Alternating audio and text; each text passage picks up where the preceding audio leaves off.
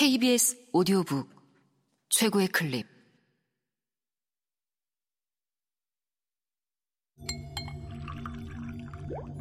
KBS 오디오북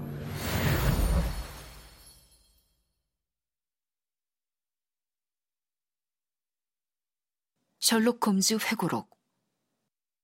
머스그레이브 씬의 의식문. 코난 도일 지음. 성우 김성희, 장지민 읽음.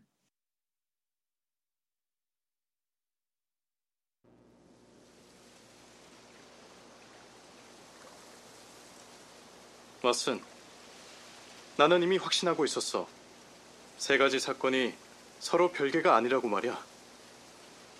머스그레이브 씬의 의식문을 제대로 해독할 수만 있다면 브런턴 집사와 하녀 하웰스가 관련된 사건을 일거에 해결할 단서를 잡게 될 거라고 확신한 거지.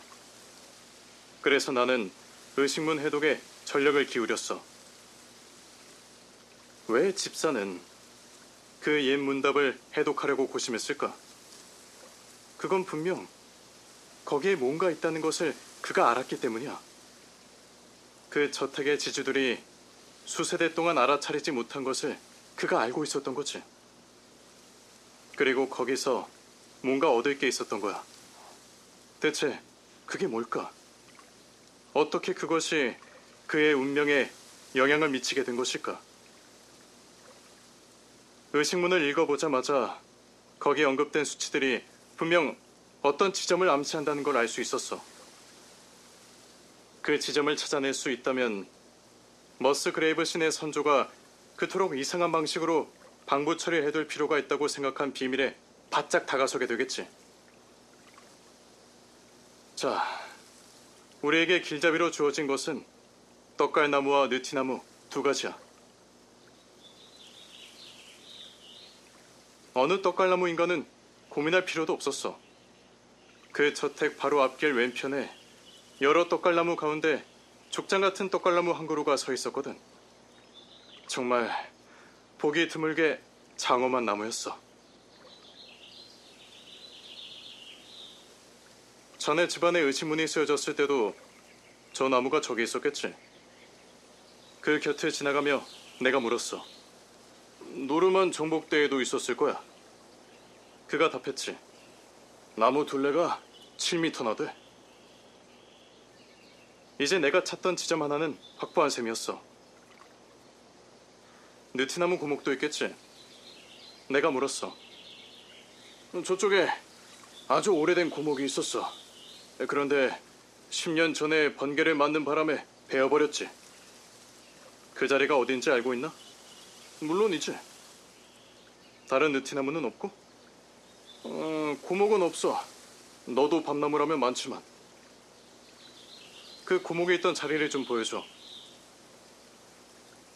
우리는 도그 카트를 타고 갔는데 내 의뢰인은 집 안으로 들어가지 않고 곧바로 그곳으로 안내했어. 잔디밭에 느티나무 흔적이 있더군. 앞서의 떡갈나무와 저택의 중간 지점이었어. 내 조사가 순조롭게 진행되는 듯 했지. 느티나무의 키가 얼마나 되었는지 알 수 있을까? 내가 물었어. 그거야 당장 말해줄 수 있지. 19.2m였어. 아니, 그런 걸 어떻게 알고 있지? 내가 놀라서 물었어. 오래전에 가정교사가 삼각법을 가르칠 때 항상 높이를 측정하는 문제를 냈거든. 그래서 어렸을 때 구내의 모든 나무와 건물 높이를 다 재봤지. 그건 뜻밖의 행운이었어. 내가 기대한 것보다 훨씬 더 빨리 자료 수집이 이루어졌으니까 말이야. 집사는 자네한테 그런 질문을 하지 않았나? 내가 물었지. 레지널드 머스그레이브는 놀란 눈으로 나를 바라보았어. 그 말을 듣고 보니 생각나. 브런턴이 몇 달 전 마부와 그 높이를 두고 티격태격 했다면서 높이를 물어본 적이 있어. 자, 왓슨, 그건 아주 좋은 정보였어. 내가 제대로 짚었다는 증거였으니까. 나는 태양을 쳐다보았지. 하늘에 낮게 떠 있었는데 계산을 해보니 1시간 안에 태양이 떡갈 넘은 구멍 꼭대기에 걸리겠더군. 그렇게 되면 의식문에 언급된 한 가지 조건이 충족되는 거야. 그때 느릅나무 그늘이란 그림자의 맨 끝을 뜻하는 게 분명해. 그렇지 않다면 굳이 그늘을 언급하지 않았을 테니까 말이야. 그렇다면 태양이 떡갈 너머에 걸리는 순간 그림자 끝이 어디에 놓이는지를 알아야 했지. 홈즈, 느릅나무가 없으니 그건 알 수 없잖아. 그거야. 브런턴이 알아냈다면 나도 알아낼 자신이 있었어. 게다가 사실 그건 어렵지 않았어.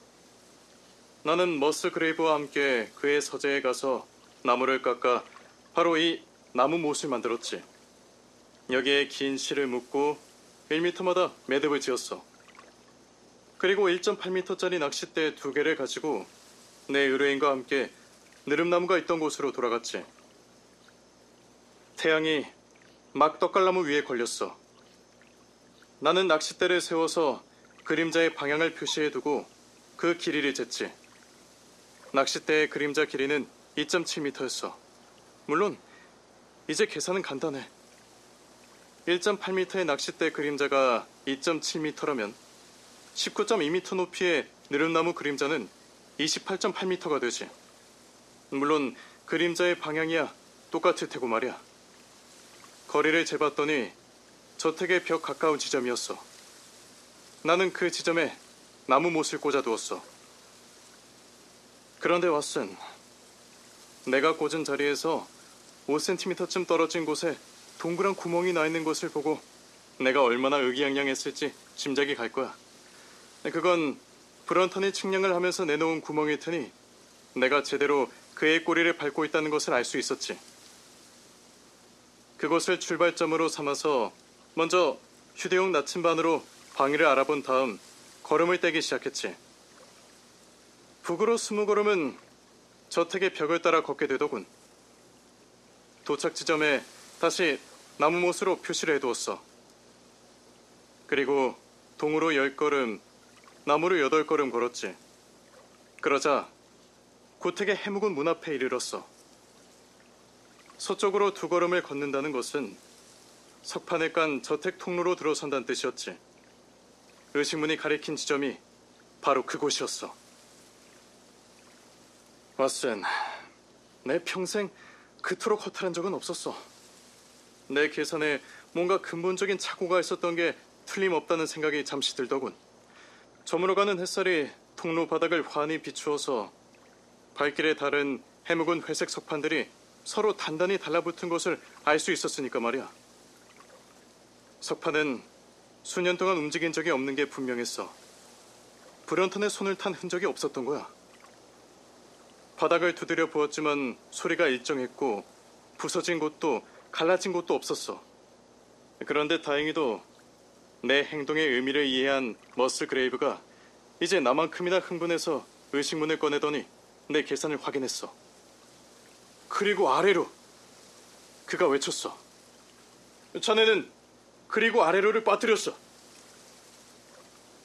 나는 그게 아래를 파야 한다는 뜻인 줄 알았는데 그 순간 내 생각이 틀렸다는 것을 바로 알았지. 그럼 이 아래 지하실이 있단 말이야? 내가 외쳤어. 그래, 그건 저택만큼이나 오래됐어. 이리 내려가면 돼, 이 문으로.